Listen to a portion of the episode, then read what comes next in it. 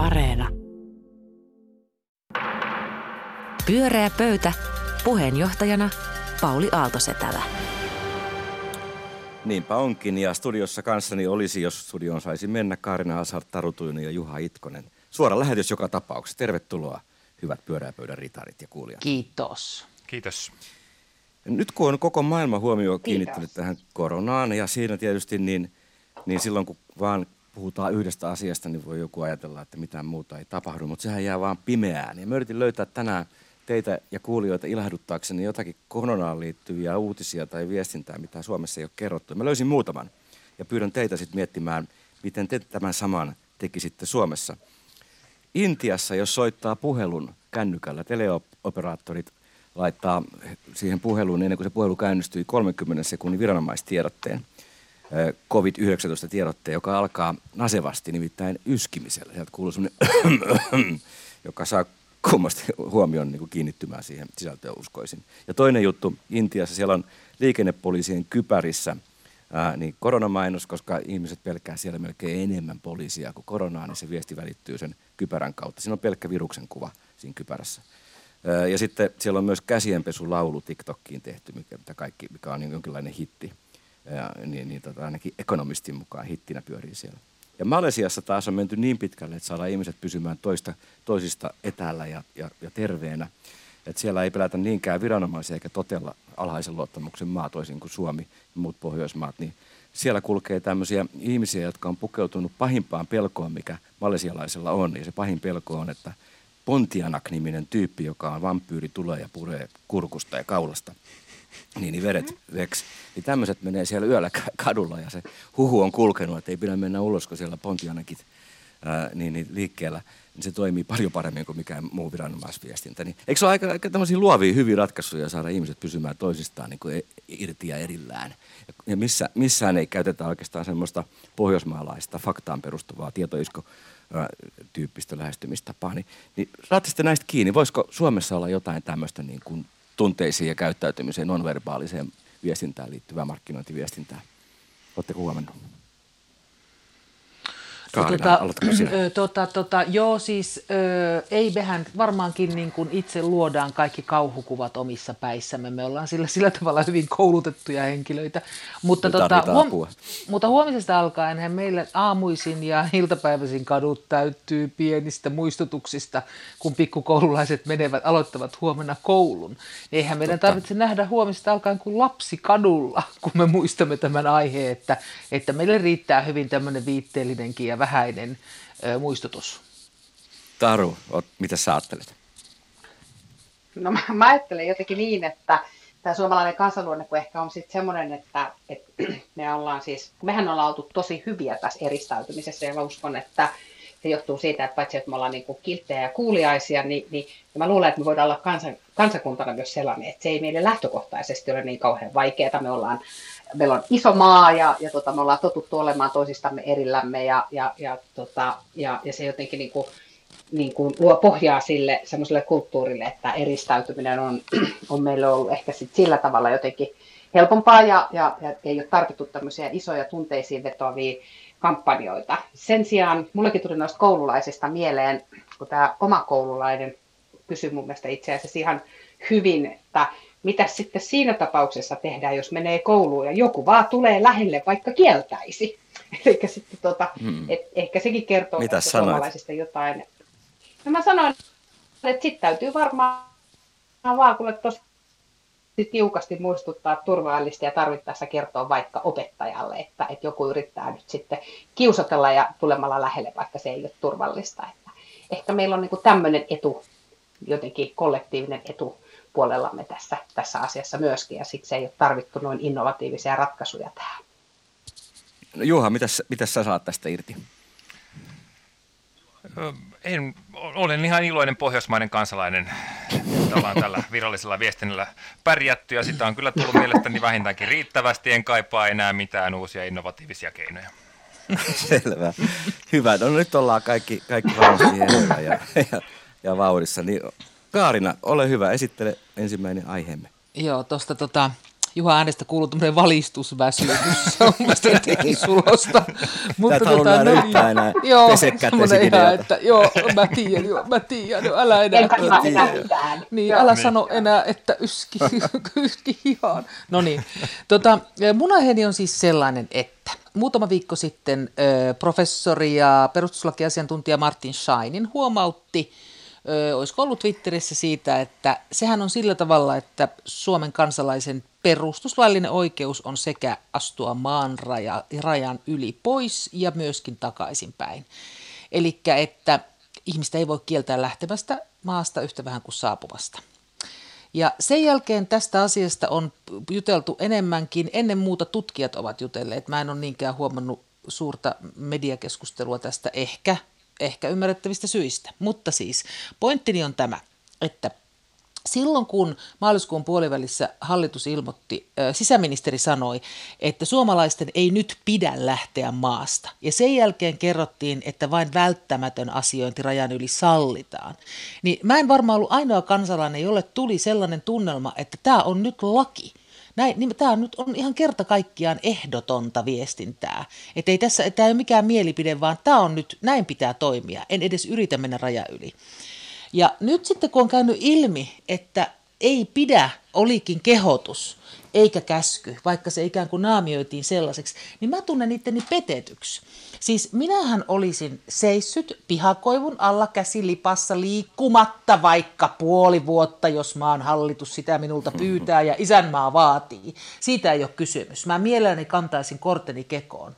Mutta mulle tulee tästä, tästä epäselvästä viestinnästä sellainen olo, että onko se tahallisen epäselvää, eli aliarvioitiin kuin mua kansalaisena sillä tavalla, että mua, mua pitää vähän huijata, että mä en lähde heti viipottamaan tuosta rajaa yli jonnekin suuntaan.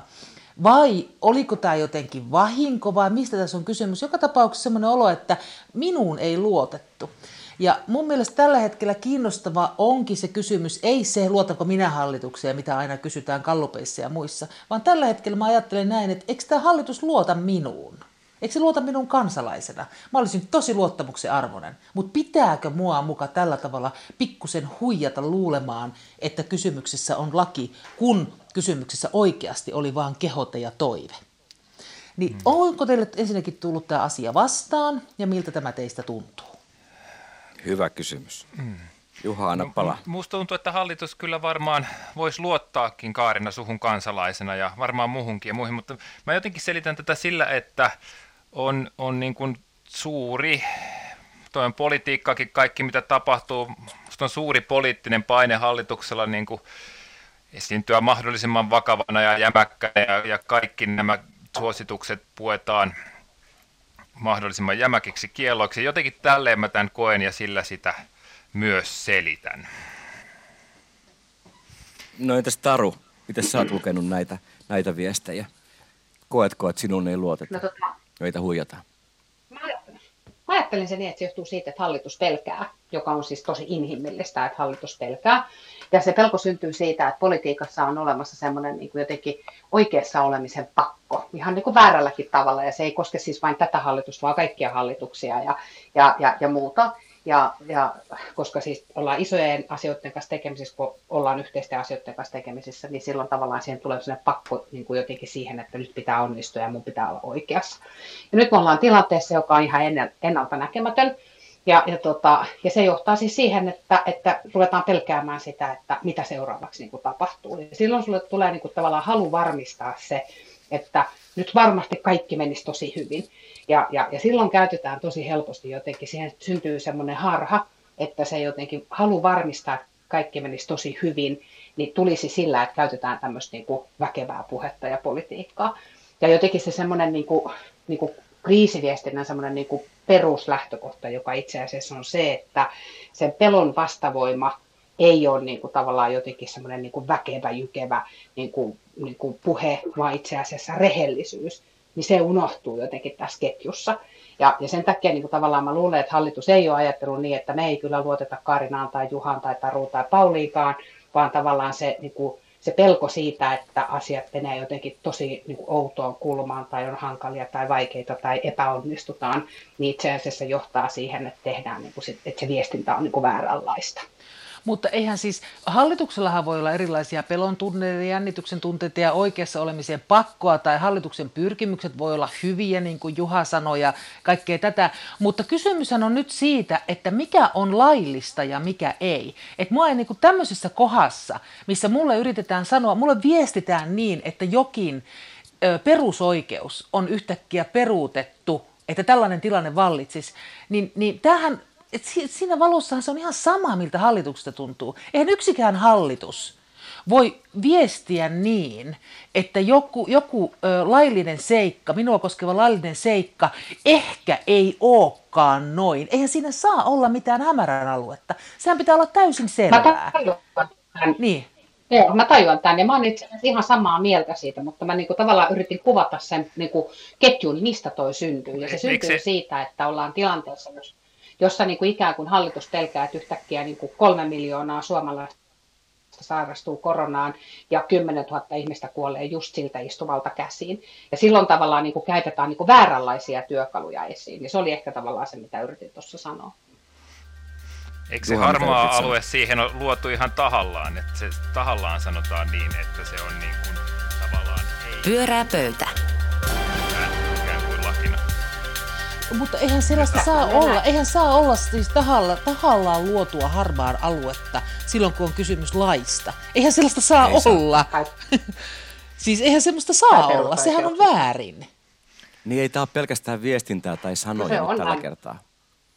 Niin, siis mä tarkoitan, että tota, niin, että siis koska se mitä hallitus sanoo, että ei voi sanoa, että no he, he nyt tekivät tiukassa paikassa tällaista politiikkaa. Ei silloin, kun puhutaan laista – ja silloin kun annetaan tällaisia käskyjä kansalaisille, niin kyllä sen pitää olla täysin mm. yksiselitteistä. Ja mä ihmettelen sitä, siis mun mielestä hallituksen kannattaisi ottaa oikeasti tämmöinen kritiikki vastaan nyt ja ihan oikeasti käsitellä se ja, pu- ja lausua siitä jotakin, eikä vaan mennä sen taakse, että tota, no rajavartijat ovat kyllä olleet tosi hyviä hommissaan, niin kuin kehumaan virkamiehiä. Mistä? Mm.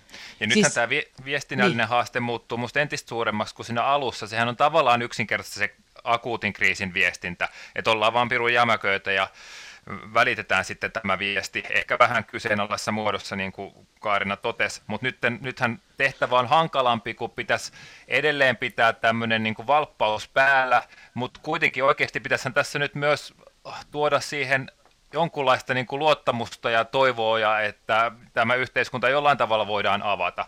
Ja se on, niin kuin, miten tämä viestinnällisesti tehdään, kun siellä on koko ajan se oppositio, jonka niin kuin ensimmäinen argumentti on, että ei ole tehty tarpeeksi.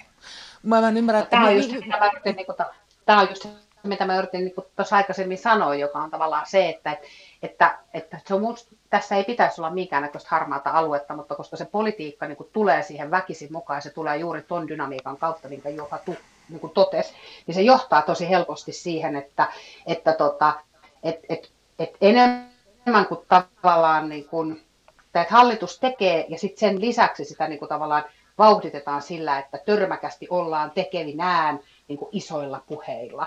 Ja niin ei tietenkään saisi olla. Minusta mm. on selvä asia, että ei saa olla näin, mutta tämä on musta se tavallaan, mitä tässä on niinku ilman muuta tapahtunut. Ja enemmän Mutta... kuin tavallaan se alkuperäiseen kysymykseen, että johtuuko se siitä, että suhun luotetaan, niin musta se on niinku politiikan sisäsyntyinen mekanismi. Joo, mutta ja tässä kohti mä kyllä siis oikeasti soimaisin myös viestimiä, eikä ihme, että ne tästä kauheasti kirjoitellut, koska kaikki viestimet oli, oli tekemässä sitä samaa hallituksen tukena nimenomaan sanomassa, että nyt ei saa ja ehdottomasti kielletty ja ei, ei, on mahdotonta mennä ja muuta. Että yksikään viestin ei mun muistaakseni va- vahtinut valtaa sillä tavalla, että se olisi kyseenalaistanut siinä heti sen, että mikä tämä on tämä laillisuusperuste. Että siinä piti niinku odottaa useampi viikko ennen kuin sieltä tulee tutkijahenkilö sanomaan, että mitä tämä tekee tämä media tässä sitten. Muuta kuin niinku, yrit, koko ajan vaan kaipaa sitä, että voiko tulisi tavalliset ajat, että olisi taas oppositio ja hallitus, niin me saataisiin mennä siihen mukavaan pussukkaan, missä me vaan koko ajan nokitellaan. Että kyllä mä tässä olisin oikeasti, jos mä joskus olen kaivannut niin kuin skarppia mediaa, niin tässä kohti mä olisin toivonut, että joku olisi ottanut tänne kysynyt, kysynyt siellä tiedostilaisuudessa, kun sanotaan, että ei pidä matkustaa. Tarkoittaako tämä nyt täsmälleen ottaen mitä? Ei se kysymys ole mitenkään vaikea. Ei Eikä mun mielestä sitä hallituksen viestiä olisi yhtään vähentänyt se, kun olisi sanonut, että suomalaisilla on perustuslaillinen oikeus mennä ja tulla rajan yli, mutta nyt ei pidä matkustaa. Niin miten se on siitä yhtään lieventynyt, se viesti? Joo. Nyt ei, ei ole oikea aika matkustaa. Niin, Älkää, niin kuin nytkin voi sanoa, älkää, ja jos teette jotakin, tehkää se varovaisesti. Eihän se, eihän tämä tilanne, tähän, kaikkihan tietää, mikä tämä tilanne on. Tämä on vaikea. Eihän kukaan odota, että se hallitukselle olisi sen helpompi. Eihän hallitus voi muuta sanoa, että yskikää hihaa, peskää kädet ja pitäkää turvaväliä, just tämmöisiä, mitä Juha ei enää jaksa kuunnella. Mutta, siis, mm. mutta tämähän meidän kaikille neuvo on, niin hallituksen kuin toinen toisiemmekin. Eikö? Totta. Näin se on. Ja, tämä niin. on, on. ja siis tämä on mielestäni itse asiassa tosi tärkeä juuri siitä, niin kuin siitä näkökulmasta ajatellen, että jos me katsotaan vielä tavallaan se, että mitä tapahtuu esimerkiksi jossain Unkarissa, jossa tällä hetkellä ihan iloisesti ihmisten perusoikeuksia poljetaan tämän koronan varjolla, niin itse asiassa tässä tilanteessa, jos me ollaan niin poikkeuksellisen asian ääressä, niin meidän pitäisi ihan erityisen tarkkaa pitää huoli siitä, että ihmisten perusoikeuksia oikeuksia kunnioitetaan. Et nyt, niin kuin, nyt ei ole se aika, jossa sitä rajaa hämärretään yhtään. Ja, ja niin. sen takia niin kuin, tavallaan mm, niin Kaarina on absoluut oikeassa ja se on täsmälleen näin, mutta pelkäänpä vaan, että, että on tosi vaikea siinä politiikan jotenkin tekemisen ytimessä niin kuin, no, sit aina... Se, joo, se voi siinä olla vaikeaa, mutta missä oli, olivat niin- viestimet? Ah, hei, oikeasti Taru, missä olivat viestimet tässä kohti, vaikka jos poliitikolle miten vaikeaa ja tuskallista? Hyvä niin. kysymys. Hyvä kysymys. Ja kai, kaipaatte lisää kriittistä lähestymistapaa. Mm, totta. Uusi normaali tämä ei ainakaan ole. Mm. Uutta normaalia ei voi olla polkea meidän oikeuksia no, jatkuvasti niin ja jättää kysymättä. Hmm. Nyt puhuttiin vähän päälle. Sano Taru ei, ei, ei, Niin, tai jos tämä olisi uusi normaali, niin itse asiassa sitten oltaisiin kyllä niin kuin tosi vakavien asioiden ääressä. Niin, koska Totta. tämä myöskin hapertaa mun uskoa mediaa, johon mä nimenomaan haluaisin nyt uskoa. Näinä aikoina mä haluaisin uskoa muuhunkin kuin niihin niiden julkaisemiin käppyröihin, mitkä on hienoja, kiitos niistä, mutta mä haluaisin myös uskoa, että ne on niin kuin valveilla ja terävänä koko ajan, eikä vaan haikaile jotain normaalia vaan katsoa Eikö Hesari ole kyllä kritisoinut mennään. tätä, eikö Hesari ole tähän puuttunut ja kritisoinut sitä ja Paavo Teittinen käsitellyt muutenkin tätä hallituksen viestintää tässä viime päivinä?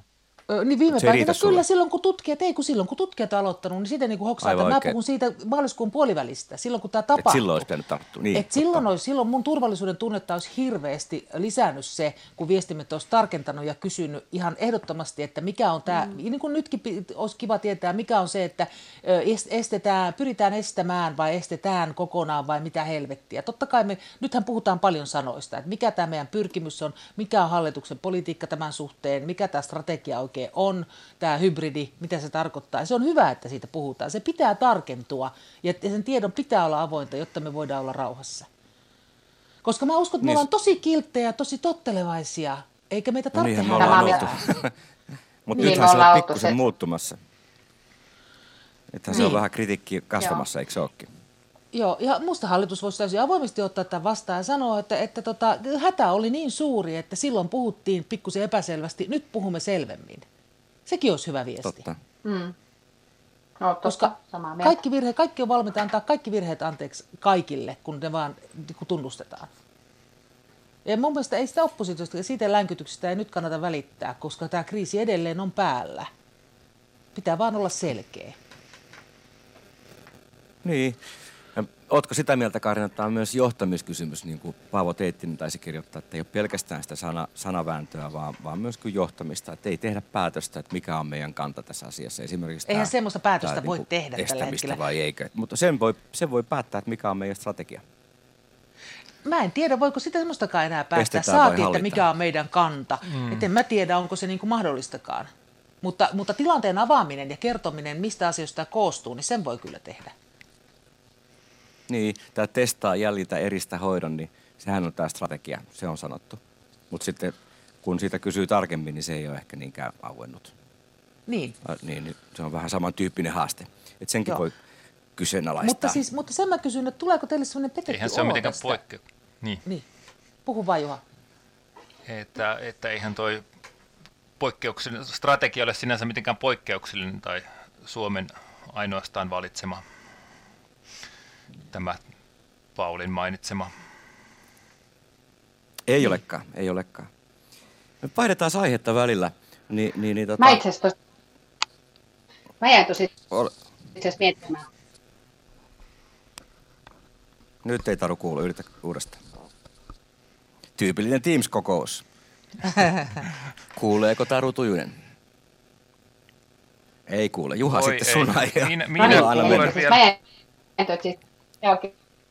Kyllä, tämä kuulee, kuuleeko? Sulla on mutella, ota mikki pois päältä. Ettekö te kuule mua? Kuulee, kuulee, kuulee, joo, kyllä. Nyt kuuluu. Joo. Meidän studio ei nyt laittanut meidän väliääniä tähän, niin vaihdetaan aihetta. Niin meillä on aikaa keskustella vielä, niin, niin tota, Juha sun aiheesta, anna mennä. Pyörää pöytä. Okei. Okay.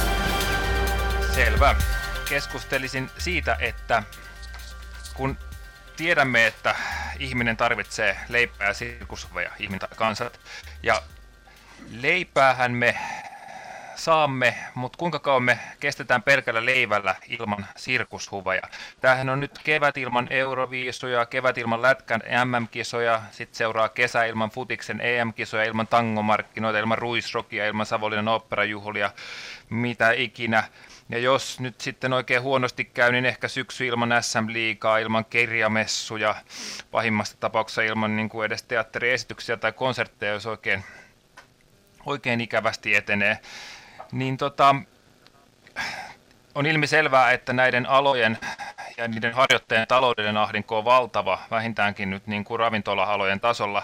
Mutta mä en kysy siitä, vaan tästä henkisestä puolesta, että lopultahan tällaiset ne on niin kuin maamerkkejä, nämä tämmöiset isot tapahtumat, just jotkut euroviisut tai tämmöiset, ne koko kansaa yhteen, ne rytmittää meidän elämää, ja sitten livenä tietysti, kun pääsee paikalle, niin tällaiset ihmisten väliset kohtaamiset on valtavan tärkeitä, isot urheilutapahtumat tai muut, niin tota, ää, nyt on tietysti helppo sanoa, että elämä kriisivaihe tai tämä on sivuseikka, mutta jossain vaiheessa se kyllä lakkaa olemasta ehkä sitäkään, mitä meille käy, jos tällainen niin kuin kulttuurin ja urheilun tarjoama liima katoaa meiltä hyvin, hyvin pitkäksi ajaksi? Hyvä kysymys. Kukas haluaa aloittaa? Kaarina, anna mennä. No tota, niin, mun mielestä toi on kauhean vakava kysymys samalla tavalla kuin, siis kaikki kasvokkainen kohtaaminen on kuitenkin meidän ihan sellaista perusasiaa ihmislajille. Niin samoin toi, toi yhteen, yhteen tuleminen on meille kauhean perustavaa laatua ja kyllä mua kanssa hirveästi hermostuttaa se ajatus siitä, että me, jos me emme kasvokkaan tapaa toisiamme, niin miten ilkeitä meistä tulee ja miten vähän empatiaa syntyy silloin, kun me ei jouduta törmäämään ihmisiin, Joo. joita me emme ennestään tunne. Et mä pelkään, että se vähentää sellaista niin kuin ihmisten sellaista resilienssiä, jo kaikenlaista joustavuutta toinen toistensa ja sen yhteisen elämän suhteen. Et mä pelkään, että sillä on isoja vaikutuksia. Samoin tietenkin totta kai nyt akuuttina sitten miettiä, että mitä helvettiä kaikille noille keikkapaikoille ja kaupunginteattereiden suurille näyttämöille käy mm. ja näin. Mutta suurempi kysymys mun mielestä on, että miten meille käy niin kuin suhteessa toinen toisiimme. Mm. Tähän itse asiassa liittyy tuohon niin kuin, tota Tarunkin aiheeseen, joka nyt vähän jäi tästä teknisten ongelmien takia ilmeisesti välistä, mutta tarkoitus oli puhua etätyöstäkin, niin tämä liittyy vähän siihen, että nyt me hahmotellaan maailmaa, jossa ihmiset istuu etätöissä kotonaan omissa oloissaan, ja sitten ne eivät voida mennä edes muihin oloihin tapaamaan toisia ihmisiä vaikka kulttuurin tai liikunnan parissa, niin, niin se on musta aivan hirvittävän pelottavan tuntunen skenaario. Ja tota, on, munkin on vaikea kuvitella, että se johtaisi mihinkään muuhun kuin, niin kuin yhteisymmärryksen vähenemiseen ja empatian niin kuin katoamiseen entisestään. Niin Kuuletteko te vähän merkkejä? Kyllä kuuluu. Anna tulla. No niin, nyt kuuluu. Joo. Mä ajattelin tuossa välissä vaan niin huikata siis sen verran, että, että se mikä musta on kiinnostavaa tässä aiheessa on se, että, että me käydään itse asiassa tosi paljon keskustelua jotenkin, että mitä vaikutuksia tällä on. Ja se syy, miksi sitä keskustelua käydään, on se, että meillä on ihan todella vähän mitään tutkimusta tästä asiasta. Eli me ei itse asiassa tiedetä, että mitä meille oikeasti käy. Me voidaan arvata, että meille käy juuri noin, että kun me ei tavata ihmisiä, niin, niin meistä saattaa niin kuin empatia saattaa kadata ja, ja joku semmoinen niin lisää joku semmoinen niin lisä, mikä ihmisyyteen syntyy niin kuin vuorovaikutuksessa, niin, niin, niin se, se on poissa. Mutta sitten samaan aikaan on niin, että, että jos me niin kuin laajamittaisesti jotenkin niin kuin pitäisi nyt kuitenkin sit tässä vaiheessa myös hyödyntää sitä, että me tutkittaisiin, mitä tapahtuu, kun ihmiset ei kohtaa toinen toisiansa, tai että miten se vuorovaikutus muuttuu, kun se kohtaaminen on vain digitaalista. Ja se, siitä on muuten mielenkiintoisia esimerkkejä, joita ei kieltämättä ole tutkittu, mutta havaintoja on, että mäkin puhun päivät pitkät yksikseni isolle joukolle läppäriin, niin sehän on todella niin kuin ankeita puhaa. Mä näin, just koomikko kirjoitti Jenkeissä siitä, että hänen koko uransa on tässä. Siis hän ei saa mitään palautetta mihinkään vitsiin, niin, niin tämä päättyy tähän. Siis, että et, et ei kehity enää ja, ja tota, koko ihmisarvo niin kuin romahtaa, kun ei tule kuulluksi eikä ymmärretyksi. Kai se koskee meitä kaikkia. Niin, mä luulen, että jotenkin mm. se vuorovaikutuksellisuuden muuttuminen ja jotenkin se vuorovaikutuksen puuttuminen, niin me saadaan niin kuin paljon asioita tehdyksi kyllä, mutta tavallaan se, että mikä on sitten, missä kohtaa se muutos sit isosti niin kuin tapahtuu, niin tässä olisi kyllä nyt kaikille sosiaalipsykologian tutkijoille niin kuin iso aihe tutkittavaksi. Ja onneksi varmaan paljon tutkitaankin, voisi kuvitella, että on tällaisia hankkeita heti. Tota, ja sitten tämä, tämä niin kun, kun yksi semmoinen yhteen tulemisen perusasia on se, että yksi esiintyy tai yhdet esiintyvät ja iso lauma tapu katsoo ja taputtaa. Se on ihan keskeistä. Ei pelkästään se esiintymisen tarve ja halu, vaan myös katsojana olemisen tarve. Siis, niin, että, nauraa yhdessä. Tällainen, ja... Niin, että mm. saa olla ryhmän sisällä ja, ja reagoida sen ryhmän mukana. Niin sehän on ihan sellaista perustavanlaatuista tapaa olla yhdessä. Mm, mm.